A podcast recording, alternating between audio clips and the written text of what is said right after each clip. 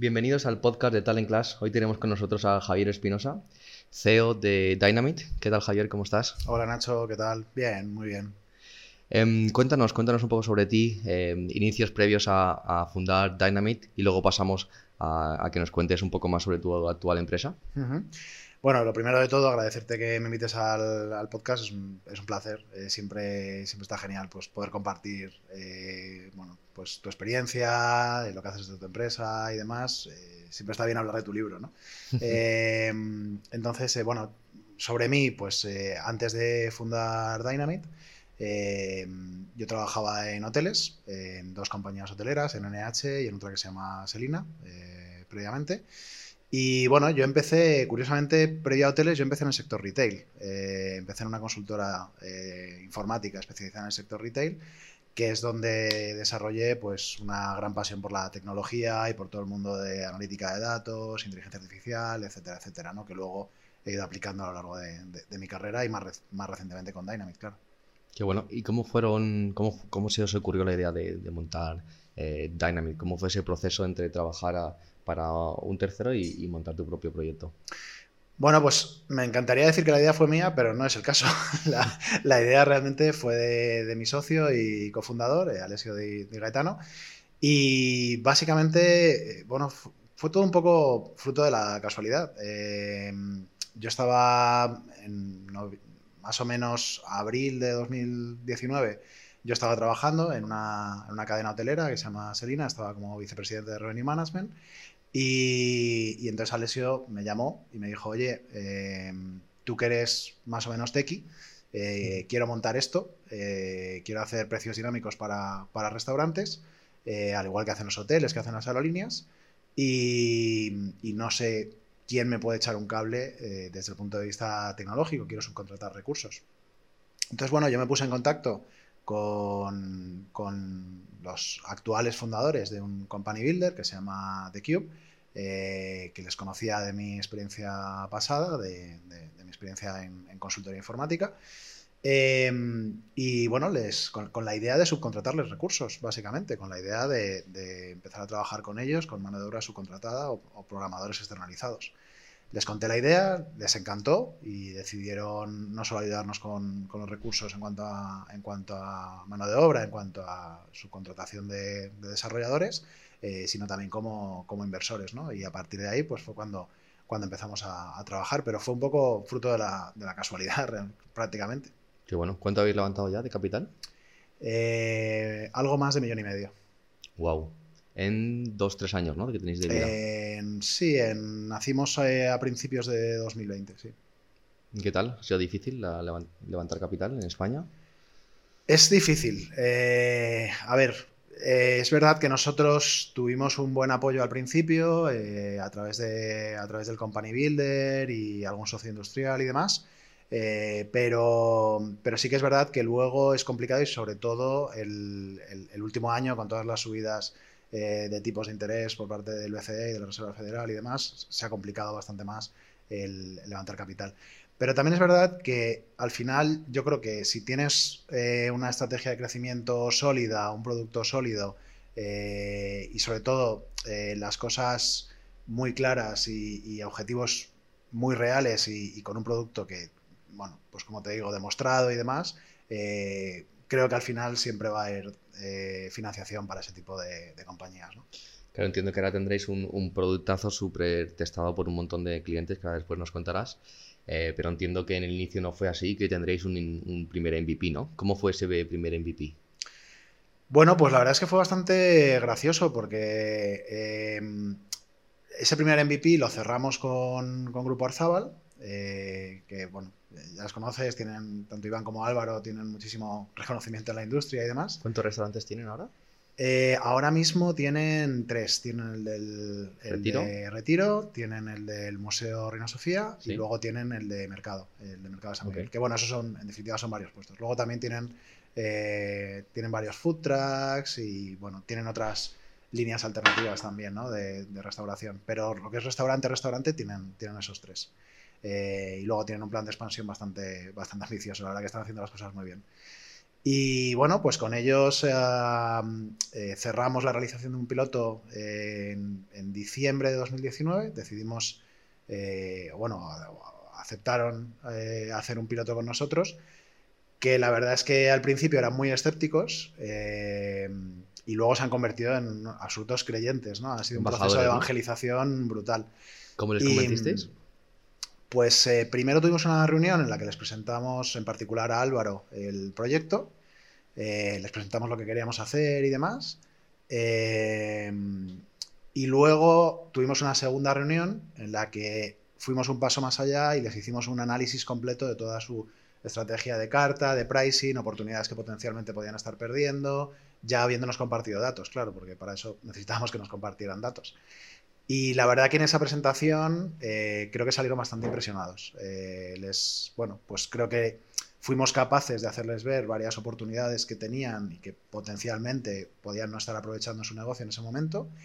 Y eh, todo, todo en base a datos, todo en base a analítica de datos. Y, bueno, y creo que eso fue lo que, lo que dio pie a que accedieran a hacer un, un MVP con nosotros. Un MVP que curiosamente empezó eh, a finales de febrero de 2020 y que tuvo que ser frenado en seco eh, a mediados de marzo de 2020 porque empezó el, cierre por la pandemia, claro.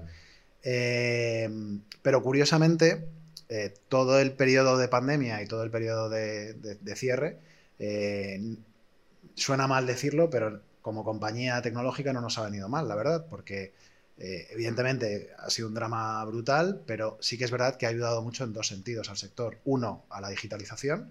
Creo que ha habido muchos eh, restaurantes que se han puesto las pilas en ese, sentido. Totalmente. Y, dos, eh, nosotros cuando arrancamos el piloto con, con Arzábal, no había cartas digitales prácticamente. Existían, existían como producto. Había muy pocos. Exacto, pero los restaurantes no las utilizaban.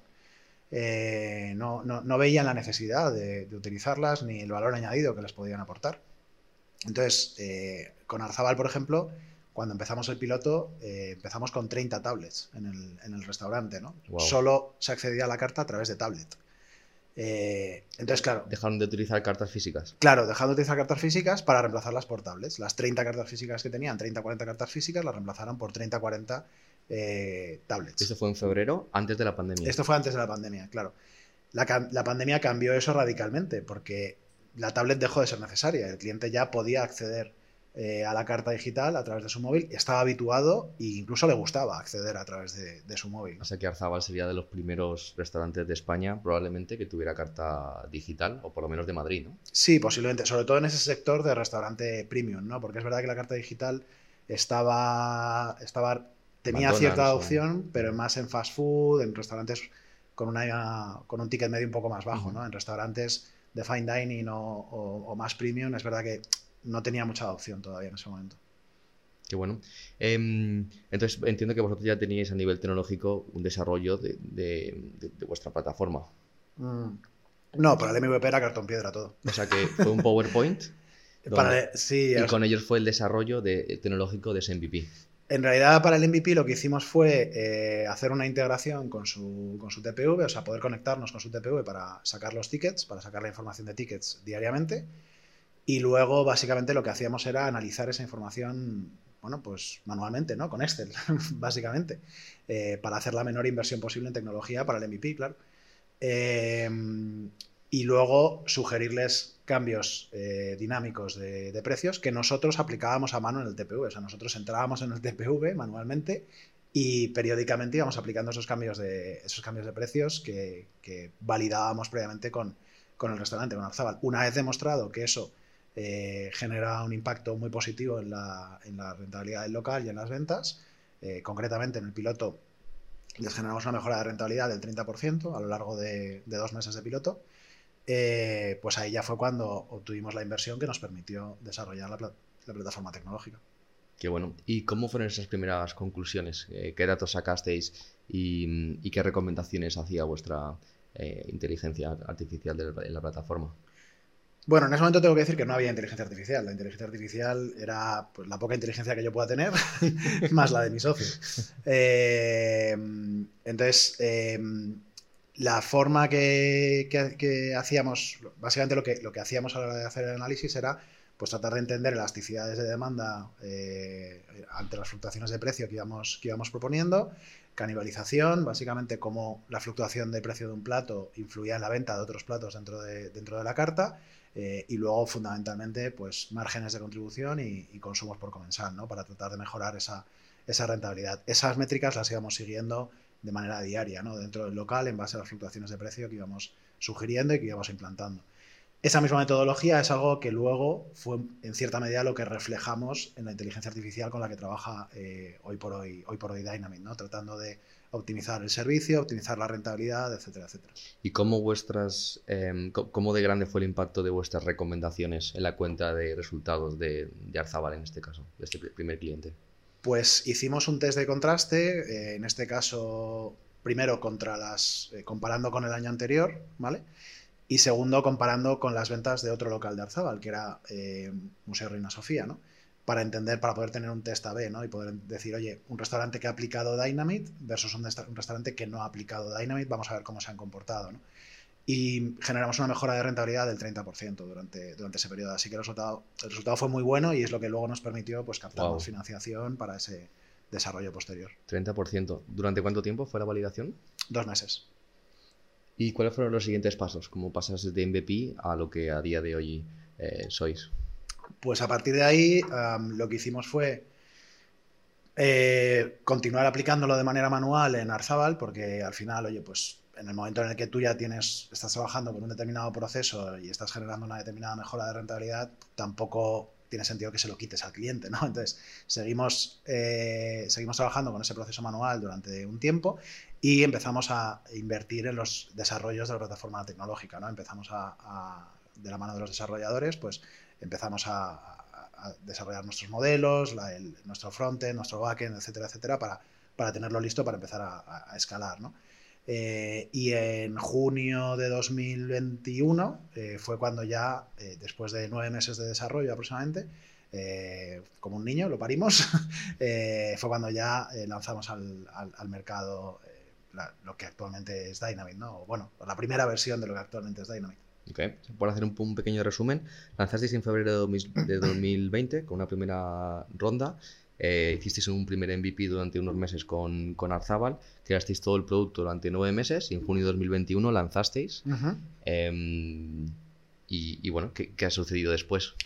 Bueno, hicimos un evento, en ese momento hicimos un evento de lanzamiento con, varios de los, eh, de los grupos más importantes de restauración a nivel, a nivel nacional. Pues estuvo La Rumba, estuvo Grupo Paraguas, estuvo eh, estuvo Arzábal, eh, lógicamente. Eh, bueno, la verdad que fue un evento bastante, bastante chulo. Y, a partir de ahí, pues básicamente nos enfocamos en captación de clientes, en el, aspecto comercial, ¿no? entonces, a raíz de ese foco en el aspecto comercial, bueno, hubo otro, otro foco fundamental también que, continuamos teniendo, que era el foco en integraciones con TPVs, que es una parte fundamental ¿no? dentro de nuestro modelo de tecnología, para que Dynamic funcione nos tenemos que integrar con el TPV, ¿no? con el sistema de facturación del, restaurante. y hay TPVs con los que es más sencillo integrar y otros con los que es más difícil integrar, ¿no? Y lleva, más tiempo. Entonces, el problema es que desde el punto de vista comercial, eh, el integrar con un nuevo TPV nos abre muchas puertas, claro, porque los restaurantes generalmente, por el hecho de implantar una determinada tecnología, no están dispuestos a cambiar de TPV porque el cambio de TPV suele ser muy traumático y demás, ¿no? Entonces, si quieres trabajar con determinado grupo de restaurantes y ese grupo de restaurantes trabaja con determinado TPV, pues tú tienes que hacer la integración, básicamente. Entonces, tuvimos mucho foco comercial y mucho foco en desarrollo de, integraciones y partnerships con, TPVs. Como resultado de ello, pues eh, hoy por hoy eh, estamos presentes en muchos de los principales grupos de restaurantes eh, a nivel nacional y hoteleros. pues de restaurantes trabajamos con Grupo La Rumba, con Grupo La La La, eh, con la MUCA, trabajamos con, eh, trabajamos con eh, el Grupo Isabelas, bueno, muchos grupos top de restauración y a nivel hotelero trabajamos con Palladium, trabajamos con Radisson. Y todo esto en un año y medio. Sí, y, bueno, y con esta fase de desarrollo de, pues integraciones y, y, de producto. Una cosa que nos ha ayudado mucho, la verdad, a nivel de desarrollo de producto eh, es, es, la escucha activa con, los restaurantes con los que trabajamos. Estamos constantemente preguntándoles, oye, ¿cómo lo ves? ¿Cómo lo mejorarías? ¿Cómo te puedo ayudar? ¿Qué necesitas? Y eso nos ha ayudado también una, uno de nuestros KPIs fundamentales, que es el churn rate, nos ha ayudado a tener hoy por hoy un 0% de churn rate. No, no ha salido ninguno de los grupos con los que trabajamos de restaurantes ha dejado de trabajar con nuestra plataforma. todo cliente que ha probado vuestra plataforma sigue con vosotros, nadie se ha caído. Así es. Wow, tenéis el nivel de fidelización al, al 100%. Sí, pero es porque es verdad que a ver, también es verdad que todavía tenemos poco recorrido, ¿no? En algún momento eso cambiará y seguro que, llegará el momento en el que algún cliente saldrá, ¿no? Pero eh, es verdad que es un producto que, eh, sobre todo para el sector de la restauración, cuesta convencer al restaurador de que, de que funciona y de que tiene sentido y de que no impacta en el cliente, etcétera, etcétera. Eh, porque es muy novedoso, ¿no? Al final, la aplicación de precios dinámicos dentro de los restaurantes. Pero en el momento en el que empieza a trabajar con ellos y en el momento en el que empieza a ver los resultados, dice, wow, y entonces, claro, ya es muy difícil que, quiera dejar de trabajar con ello, ¿no? Eh, el día de mañana, si aparece algún competidor eh, de, nuestra tecnología dentro del, dentro del mercado nacional, pues, oye, es posible que este, el restaurante que trabaja con nosotros pase a trabajar con, otro proveedor, ¿no? Esperemos que no, pero... actualmente no hay ningún competidor en, en Europa no. En Europa no. En Estados Unidos hay un par de competidores, pero, pero en Europa no. ¿Y vosotros, vuestro radio de acción es solamente España o también estáis tocando mercado europeo? Estamos tocando también mercado europeo eh, y Middle East también. En Middle East también estamos teniendo muy buena acogida. Eh, de hecho, 2023 va a ser un foco de crecimiento brutal para nosotros. Toda la parte de. En Dubai tenemos ya cerrado un acuerdo con Intercontinental, eh, en la parte hotelera, con un par de resorts. Eh, estamos, ahora que en, en Middle East hay mucho interés por nuestro, por nuestro producto. Y luego en Europa lo estamos trabajando fundamentalmente a través de acuerdos con, con bueno, pues con grandes cadenas hoteleras. ¿no? Eh, como es eh, con Radisson, por ejemplo, estamos ya presentes en, en, Hamburgo. en breve estaremos presentes en muchas otras ubicaciones de, Europa. pero no, todavía no estamos comercializando en, otros, en otras geografías en Europa. Pues enhorabuena por lo rápido que habéis ido, porque soy consciente de lo, complicado que es.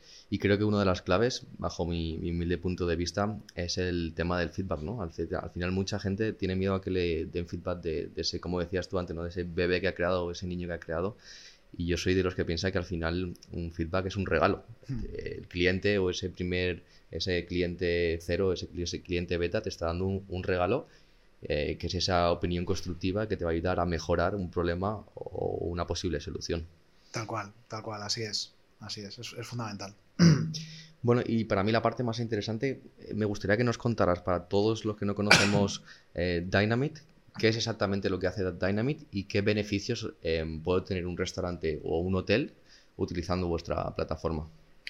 Bueno, lo que hacemos desde Dynamite es eh, ayudar a los restaurantes a mejorar su rentabilidad, como veíamos en el ejemplo de Azaba, ¿no? con ese 30% de mejora de rentabilidad, eh, a través de dos palancas. Una es la palanca de aplicación de precios dinámicos, donde básicamente lo que hacemos es eh, aplicar inteligencia artificial para recomendar a los restaurantes a qué precio deben de vender cada uno de los platos que tienen en la carta y en cada momento de la semana, en función de el perfil del cliente que tengan y en función de, la demanda esperada. ¿no?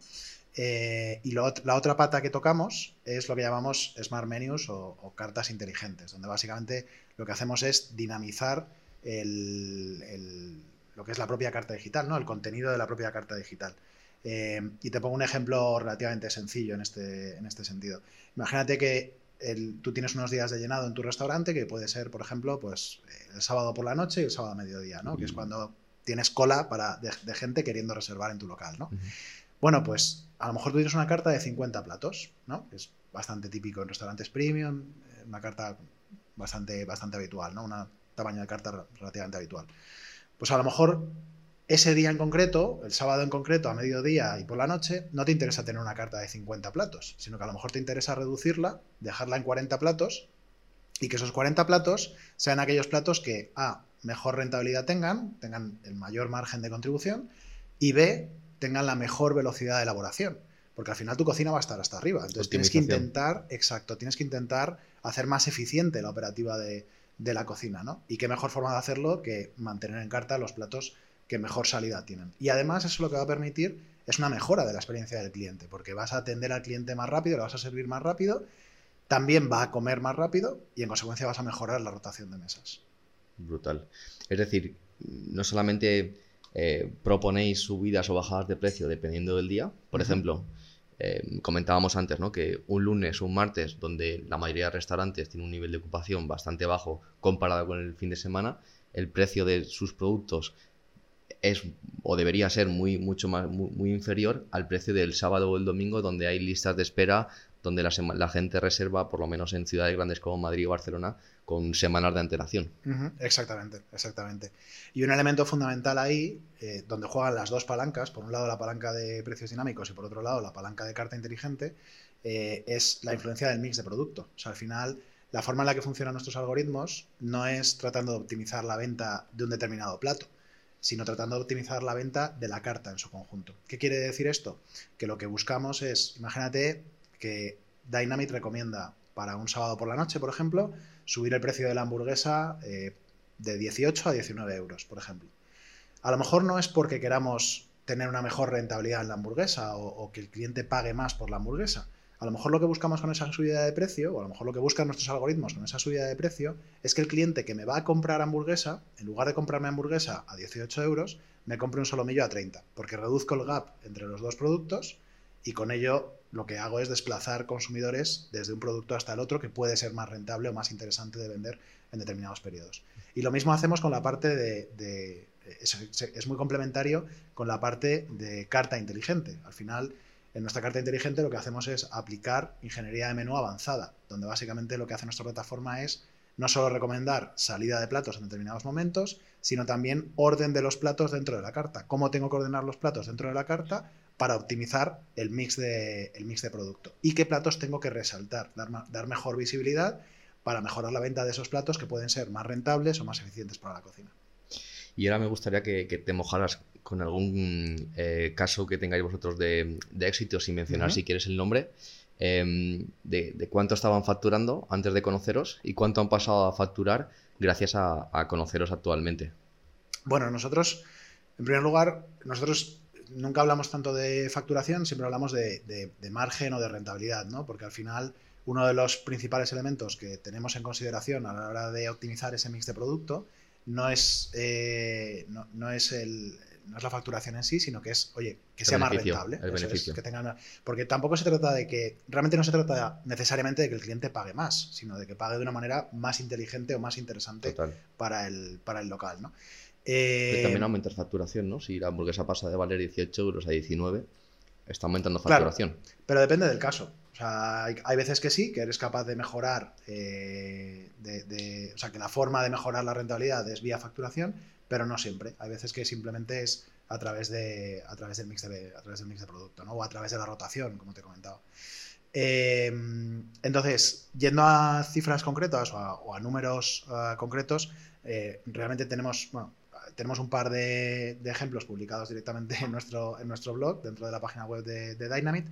Uno es muy reciente, el caso del restaurante Lona, que es un restaurante que está ubicado eh, en, Recoletos, es el restaurante del hotel eh, Radisson Blue eh, Paseo del Prado, y en el cual llevamos trabajando con ellos desde febrero de este año, les hemos generado una mejora de rentabilidad del 36%. Eh, y luego tenemos también otro, otro caso publicado también dentro de nuestro, de nuestro blog, que es Mercado de Ibiza, que viene siendo cliente nuestro desde más o menos, eh, empezó con nosotros a mediados del año pasado aproximadamente. No, perdón, más recientemente. Empezó con nosotros, sí, perdón, mediados del año pasado, mediados de, 2022 aproximadamente, y donde hemos mejorado su rentabilidad en torno a un 15%. ¿Y qué estaban haciendo anteriormente ellos mal y que gracias a vuestra mm, inteligencia mm, artificial están, están mejorando ahora. Bueno, yo no diría que se, está, que se estaban haciendo las cosas mal, ¿no? Porque al final, oye, pues cada uno tenemos el foco y tenemos, eh, digamos, la especialización, ¿no? ¿Qué, habéis mejorado en, cuanto a rentabilidad? En primer lugar, eh, lo que permite nuestra, nuestra herramienta es eh, una mayor una mayor, capilaridad a nivel de pricing, ¿no? Eh, en definitiva, si yo, imagínate que yo vendo eh, todos mis platos yéndome al extremo, ¿vale? Imagínate que yo tengo una carta de 30 platos y los vendo todos al mismo precio. Bien, pues va a haber clientes que estén dispuestos a pagar más que ese precio por determinados platos, y va a haber clientes que no quieran acceder a mi producto porque les resulte demasiado caro. Con lo cual, los clientes a los cuales, los clientes que pudieran estar dispuestos a pagar más por determinados platos, estamos perdiendo oportunidades de ingreso, porque ese cliente a lo mejor está pagando 10 cuando está dispuesto a pagar 12, y los clientes a los que les resulta caro ese plato, o esos platos, porque los pongo todos a 10 euros, pues al final eh, no están yendo a mi restaurante porque les resulta caro y entonces estoy perdiendo eh, demanda. ¿no? En cualquiera de los dos casos, estoy perdiendo, por algún lado, estoy perdiendo rentabilidad, ¿no? Estoy perdiendo negocio, o, rentabilidad vía precio o eh, ocupación y demanda.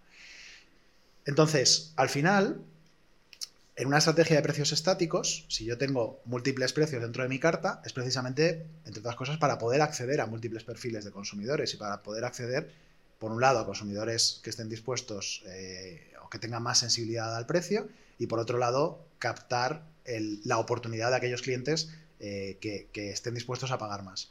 Eso con una capilaridad de precios alta dentro de mi carta. Pero si yo además esa capilaridad me la llevo a cambios dinámicos por día en función del perfil de cliente y en función del nivel esperado, de, demanda esperado, pues lógicamente esa, esa, capilaridad va mucho más allá. ¿no?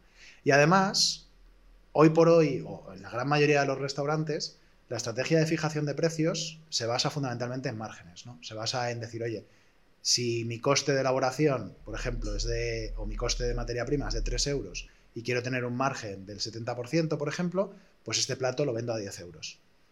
Pero la realidad es que el cliente no entiende de márgenes. El cliente que se siente en mi restaurante no sabe que mi producto ha costado 3 euros. Entiende del valor percibido, del valor que percibe por mi producto. Eso es lo que entiende como cliente y del precio al que vende eh, mi, mi competencia o el precio al que vende el restaurante de al lado. Eso es lo que el cliente entiende.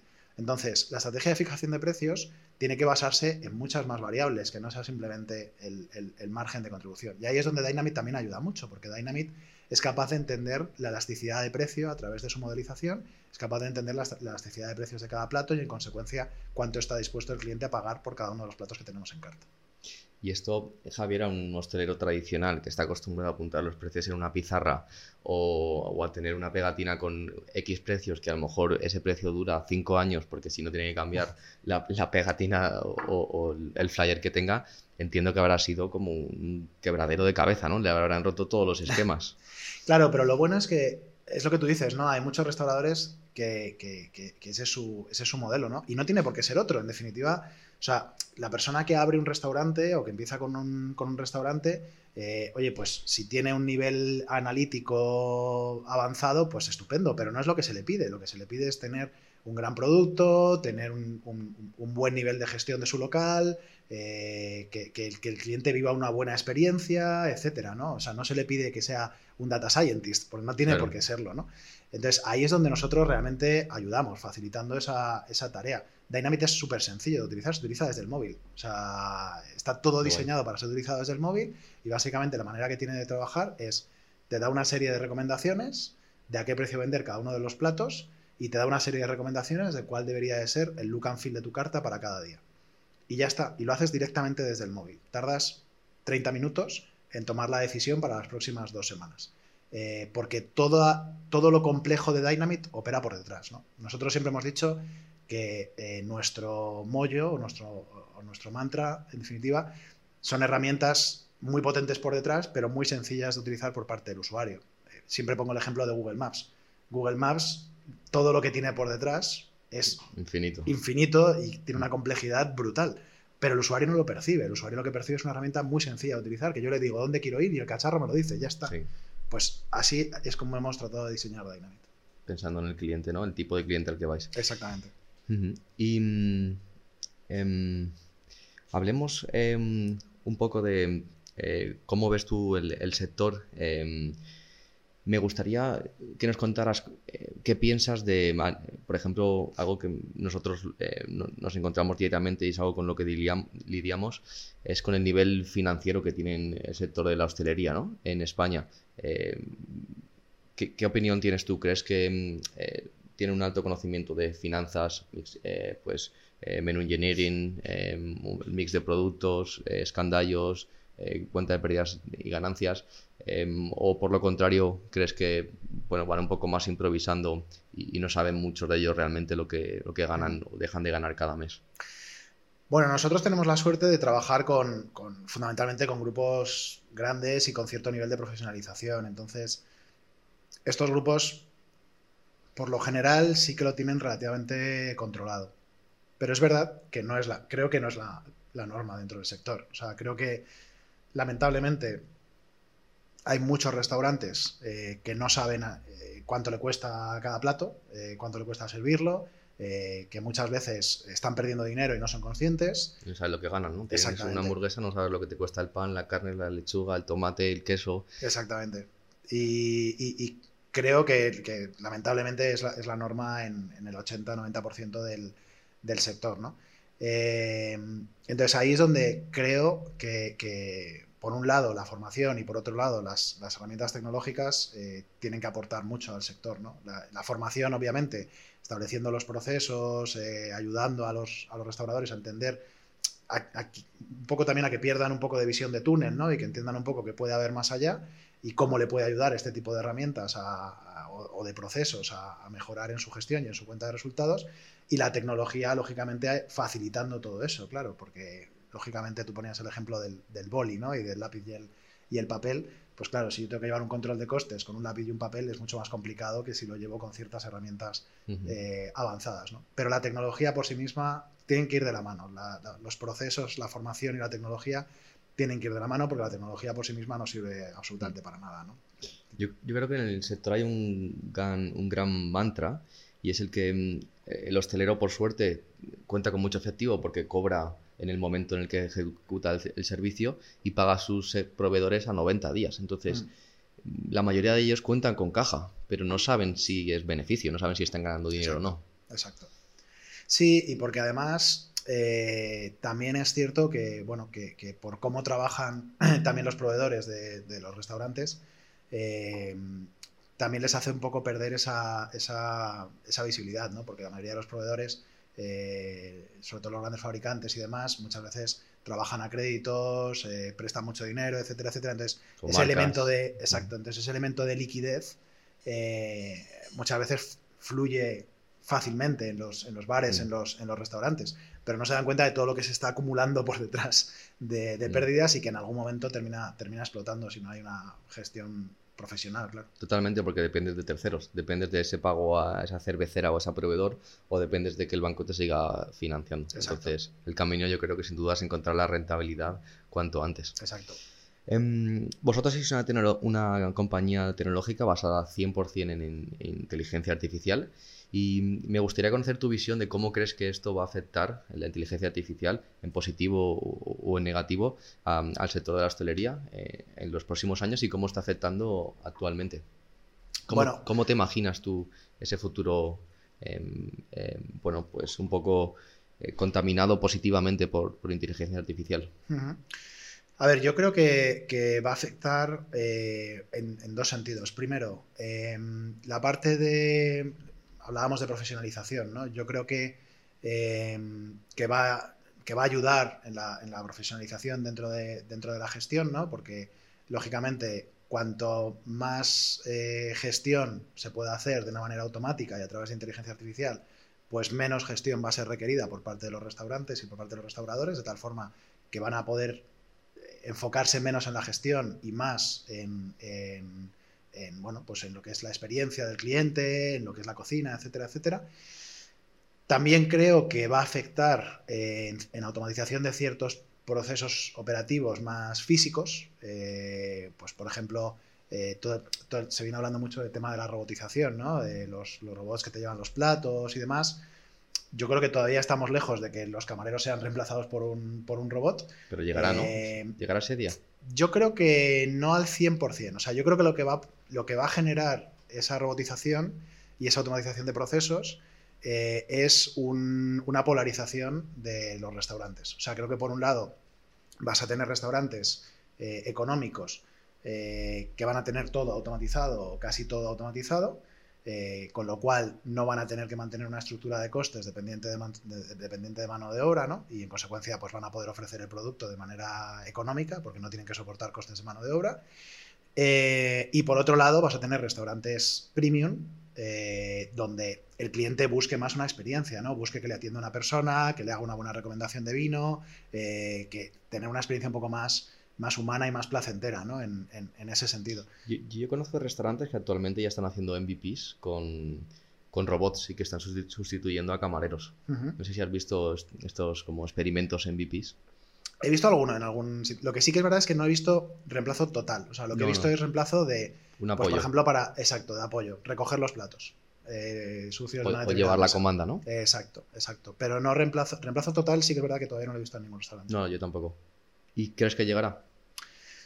Lo que te digo, yo creo que creo que llegará, pero ya te digo, en, ciertos tipos de restaurantes. O sea, creo que no a toda la industria. Creo que habrá ciertos tipos de restaurantes que optarán por ese modelo de, negocio, ¿no? Eh, pero hablábamos de Arzabal. Yo no veo el camarero de Arzabal siendo reemplazado por, robots, porque creo que el camarero de Arzabal tiene una experiencia, un valor añadido que aportar, una opinión que aportar, un vino que recomendar, eh, un fuera de carta que recomendar, que, el robot no, no, hoy por hoy creo que, va a ser complicado. una cercanía ¿no? con el comensal, con el cliente. Exacto.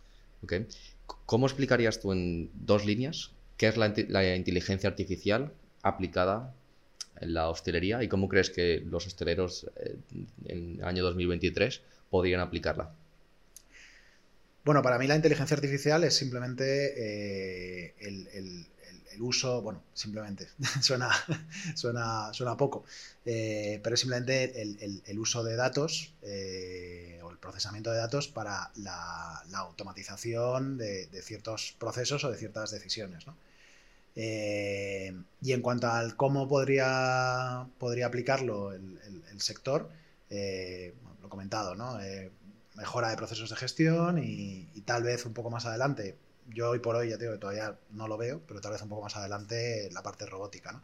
Creo que en cocina hay algunas iniciativas ya también, de hecho creo que hay una me parece que era de Dominos, que había una, un local 100% automatizada a la cocina. Eh, no sé si era de Dominos o de Papa John's, pero sí, de una, de una pizzería que ya había automatizado al 100% la operativa de cocina. No, no había cocineros, habían automatizado al 100%.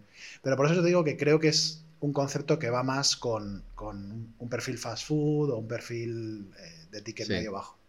Sí, nosotros colaboramos con una empresa que se llama WeTech, que están desarrollando eh, brazos robóticos para crear pokés y pizzas. Entonces eso eliminará pues todo el factor humano de cocineros. Claro. De procesos más estándares, estándares que no requieren ningún tipo de, creatividad a lo mejor, ¿no? Em, vale, pues pasemos al siguiente punto que es, eh, bueno, yo creo que en los últimos años ha habido pues tendencias muy marcadas. Em, en 2021 todo el mundo hablaba de, Bitcoin ¿no? y cómo iba a cambiar el mundo. En 2022 eh, todo el mundo decía lo contrario, ¿no? que, el Bitcoin no valía para nada y, o el mundo de las criptomonedas. Eh, y que en cambio hoy pues era el momento de los NFTs. Y en 2023 eh, pues ya hemos iniciado, gracias a, ChatGPT, eh, un año en el que todo el mundo está hablando de, inteligencia artificial y estamos súper sorprendidos de, cómo esto está afectando y acelerando procesos. ¿no? Em, ¿Qué opinión te merece y, un poco si nos puedes contar cómo crees que esto va a afectar este año y en los siguientes años el sector? Bueno, yo creo que ChatGPT en concreto lo que tiene que ser es una ayuda, ¿no? Eh, o sea, creo que al final eh, es, eh, no deja de ser un motor de inteligencia artificial que lo que tiene que permitirnos es ayudarnos en, ciertos procesos o, poner parches en, ciertos procesos. No lo veo como una herramienta completa, una revolución completa en, sí mismo, ¿no? Lo veo como, oye, si yo tengo que desarrollar, vamos, de hecho, eh, eh, una de las cosas que cuando apareció ChatGPT, una de las eh, cosas que, estuve hablando con nuestro director de tecnología es, oye, ¿cómo nos puede ayudar esto? Porque a ChatGPT le puedes incluso pedirle que te escriba código.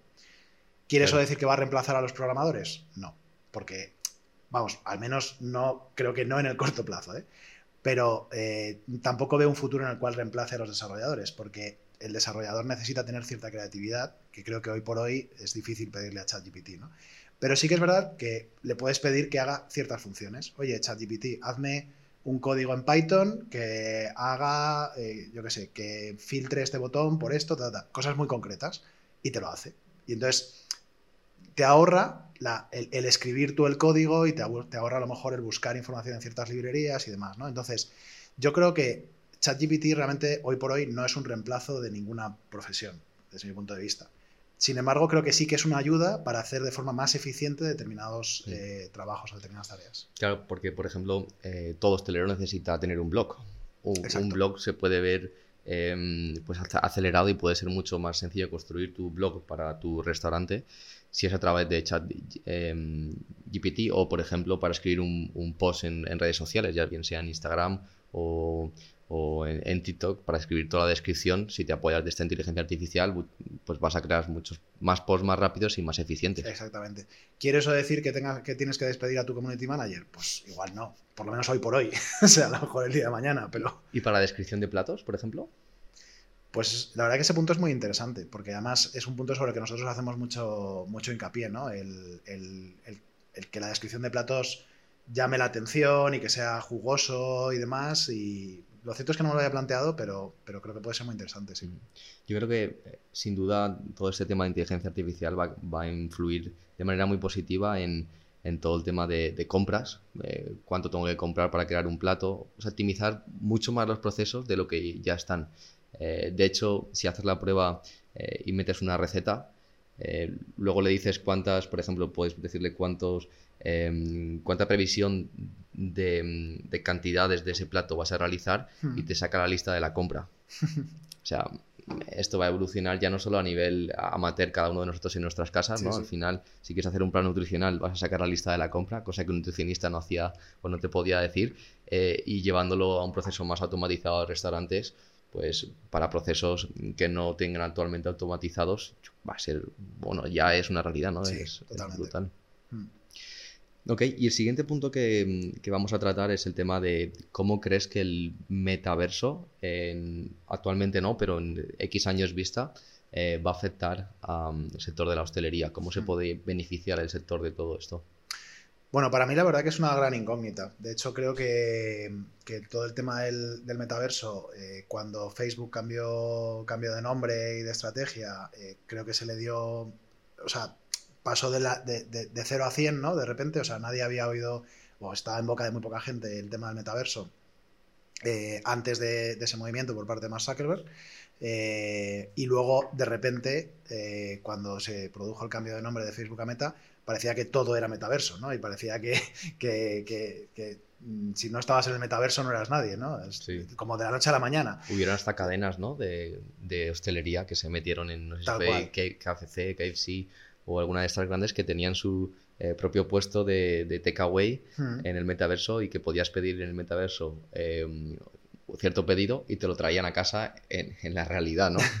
sí, sí, exactamente. Entonces, yo creo que, que creo que nos hemos ido todos muy rápido a, asumir. De hecho, se ha, hablado mucho de. No, porque esto es cuando apareció, como cuando apareció Internet. Que cuando apareció Internet, pues de repente todo, todo el mundo tenía que estar en Internet y era un boom y no sé qué y tal. Bueno, creo que establecer la comparativa, o sea, creo que decir hoy por hoy que el metaverso es como Internet, ah, creo que es muy precipitado. Todavía, ¿eh? No digo que el día de mañana, eh, pues eh, creo que tiene potencial, creo que es, es, es un área brutal y que ofrece infinitas posibilidades pero creo que nos hemos precipitado todos mucho, incluso creo que la propia Facebook, de hecho a Mark Zuckerberg cuando empezaron a caer las acciones de Facebook una barbaridad, incluso le dijeron, oye, céntrate en esto, de, esto del metaverso, deja de invertir tanto en esto, ¿sabes? Céntrate un poco en tu negocio actual porque nos estamos pegando un batacazo con las acciones. Em, entonces, eh, creo que, sí, que va a llegar, pero creo que no a la velocidad a la que inicialmente eh, parecía que aquello iba a llegar, que parecía que iba a ser en cosa de de dos meses. ¿no? ¿Cómo puede ayudar a los, a los restaurantes a los restauradores? Bueno, pues yo creo que fundamentalmente hablábamos de experiencia en el restaurante, ¿no? Y de, y de, cómo el restaurante eh, ofrece una experiencia diferencial al cliente, pues con respecto a cómo puede ser pedir un delivery y tenerlo en casa y comértelo en casa, ¿no? Pues yo creo que el metaverso va a ser un poco un híbrido entre ambos mundos, ¿no? Es decir, oye, pues me entro en el metaverso y quedo a comer con mis amigos en el metaverso desde el sofá de mi casa, ¿no? O sea, no es, no es la experiencia del delivery, Tampoco es la experiencia del restaurante, pero es un punto intermedio ¿no? entre ambas. Entonces yo creo que va a abrir opciones muy interesantes eh, en cuanto al canal ¿no? de distribución.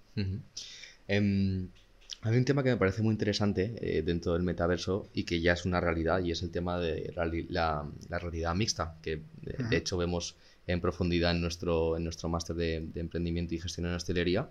Y, y es como, pues con unas gafas puedes ver no solamente lo que estás haciendo o estás comiendo o estás eh, viendo en un plato, eh, sino que además, eh, bueno, pues puedes ver hologramas y puedes ver una realidad totalmente que, no está contigo, sino que está preparada por, obviamente por, por diseñadores. Y yo creo que eso tiene mucha aplicación en un restaurante. Es decir, volvemos al ejemplo de la hamburguesa. Tú puedes estar comiéndote una hamburguesa y puedes estar en una playa en Hawái, hmm. pero realmente estás en un restaurante en el barrio de Malasaña, en Madrid.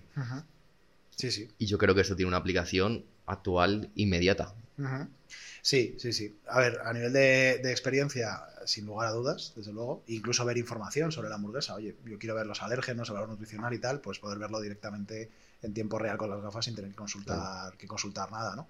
Eh, total, totalmente. O para la elección de plato, al final una carta, tú hablabas que, has mencionado antes que una carta tiene 50 platos de media, ¿no? Eh, sí, más, en un restaurante premium, un fine dining, sí, más o menos. 50 platos es una barbaridad. O sea, un cliente para analizar 50 platos y que lleva cada uno puede tardar mucho tiempo. Y muchas veces. Unos 6 minutos. solo, el, solo leer. 6 minutos. Y además, no sé si te ha pasado muchas veces que lees un plato, el nombre de un plato, la descripción y dices, ¿esto qué es? Y te vas a Google o dentro de poco a ChatGPT y, y buscas una imagen de cómo es esa. Entonces, yo creo que con esta eh, realidad Em, mixta, pues puedes realmente ver cómo es el plato, un vídeo, una imagen, hmm. eh, cómo, se, eh, cómo se elabora, cómo se realiza. Sí, tal cual, sí, sí, absolutamente.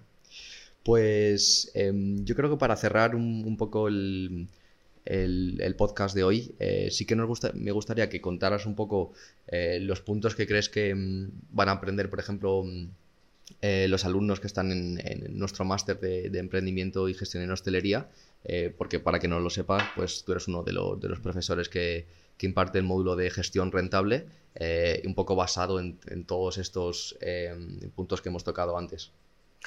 Bueno, pues fundamentalmente lo que van a, lo que van a aprender en los, módulos de, mi parte, ¿no? por, así, por así decirlo, básicamente es, justamente esa, esa, parte ¿no? de, oye, cómo gestionar de manera más eficiente la oferta del, del local no solo la oferta en cuanto a lo que son los productos en carta, sino también la oferta en cuanto a lo que es el producto en sí, o sea, el producto del restaurante en sí, o sea, lo que es el espacio, los metros cuadrados, el inventario, las mesas, las sillas, etcétera, etcétera. ¿no? O sea, cómo hacer una gestión más rentable del, local, en definitiva, tanto a través de precios, como a través de carta, como a través de ingeniería de menú, eh, como a través de la propia configuración del local, la elección de las reservas, etcétera, etcétera. Y para cerrar una pregunta, em, ¿tú crees que debería valer lo mismo em, una mesa al lado de un baño que una mesa al lado de una ventana con vistas al mar? Te respondo con otra pregunta. ¿Tú crees que debería valer lo mismo una habitación con vistas al mar espectaculares que con vistas al polígono industrial? pues lo mismo. ¿Y por qué crees que la realidad es todo lo contrario? O sea, la realidad no es, no es lo obvio, ¿no? Pues eh, yo creo que es una cuestión de creo que es una cuestión de valentía, básicamente. Y me, explico. No quiero decir que el, sector restauración sea cobarde, ¿eh? ni mucho menos. Lo que quiero decir es que creo que es una cuestión de, empezar a aplicarlo. O sea, que en el momento en el que se empiece a, aplicar, eh, creo que se va a convertir en la norma. Porque es que es algo que el consumidor eh, acepta perfectamente. ha aceptado en otras industrias y creo que incluso acoge de manera positiva. Es decir, al final, cada uno somos diferentes. Eh, yo puedo tener una sensibilidad al precio diferente de la que tú puedas tener. Entonces, yo a lo mejor eh, puedo estar más dispuesto a pagar algo más por determinada mesa eh, que tú o no, o al revés, ¿no? entonces, creo que es una forma de dejar satisfechos a diferentes perfiles de clientes dentro de mi restaurante. Creo que va a incrementar la satisfacción del consumidor y además ayudar a mejorar la rentabilidad de los restaurantes, ¿no? O sea que creo que es una cuestión de creo que no hay ningún punto de bloqueo. Creo que es una cuestión mm. pura y dura de empezar a hacerlo y ya. Y como tú bien dices, pasa en muchísimos sectores, ¿no? Tú vas a un teatro y no vale lo mismo arriba del todo en una esquina que en el centro y, muy cerca del escenario. Absolutamente. O en, una discoteca, la zona VIP es mucho más cara que estar con todo el mundo en la zona de baile, ¿no? Absolutamente. También tiene mucho que ver con, un cambio de paradigma, ¿no? Eh, ya hablábamos de... Em, de la experiencia del restaurante, ¿no? Y de, que el restaurante, al final, creo que, aunque esto ha venido cambiando en los últimos años, pero creo que los, restaurantes están muy acostumbrados a pensar en su producto como la comida, como la, directamente, oye, no, yo soy un restaurante, yo lo que ofrezco a mis clientes es comida. Es que ese creo que es el error. Lo que ofreces a tus clientes no es comida, lo que ofreces a tus clientes es experiencia. La comida es parte de esa experiencia, pero lo que ofreces a tus clientes es experiencia, socialización, un local, un ambiente, una música, etcétera, etcétera. ¿no? Entonces, desde el punto de vista de la comida, claro, no tiene sentido cobrar diferente por una mesa que por otra, porque la comida es la misma. Pero desde el punto de vista de la experiencia, por supuesto que sí, porque la experiencia de la mesa que está junto a la ventana no tiene nada que ver con la experiencia de la mesa que está junto al baño. Entonces creo que tiene mucho que ver con un cambio de paradigma, que el sector tiene que entender que lo que ofrece no es comida, que la comida es solo parte de la experiencia. Totalmente. Bueno, pues yo quiero terminar con una última reflexión y es porque, mm, ¿por qué en el sector de las aerolíneas em, todo el mundo acepta que volar en agosto va a ser mucho más caro que volar en febrero? ¿Y por qué no en el sector de restauración la gente no acepta que ir a cenar un sábado tiene que ser más caro que ir a cenar un martes por la oferta y la demanda? Hmm. Bueno, curiosamente yo creo que sí que lo aceptan. O sea, creo que el hecho de, por lo menos por los restaurantes en los que, con los que nosotros trabajamos, eh, no ha habido absolutamente ninguna reclamación por parte de ningún cliente. Pero ya no solo en el restaurante, sino tampoco en redes sociales ni en ningún otro medio. O sea, y han pasado por restaurantes que trabajan con Dynamite, han pasado ya más de dos millones de comensales. Entonces, creo que el dato evidencia que el cliente sí lo acepta. Creo que el hecho de el pensar que no lo acepta, creo que es una preconcepción nuestra que no está soportada por nada realmente. ¿Y el cliente es consciente de esa subida y bajada de precio? Eh, en algunos casos se le comunica de forma proactiva, se comunica a través de redes y demás, en otros no. Pero eso ya depende de la política de comunicación del restaurante. Yo creo que sin duda llegará a normalizarse, igual que se ha normalizado en otras industrias. Es cuestión de, tiempo. Y bueno, Javier, ya eh, se ha cumplido la hora de, podcast. Eh, muchísimas gracias por, por aceptar nuestra invitación. Gracias de nuevo por formar parte de nuestro máster y por poder eh, pues aportar toda tu sabiduría y conocimiento que ya aportas a través de eh, Dynamite a nuestros alumnos de, en Talent Class. Y, bueno, pues espero que en un futuro, cuando eh, cumplas todos tus objetivos y avances muchísimo más, podamos volver a tenerte por aquí. Muchas gracias a ti por, por la oportunidad.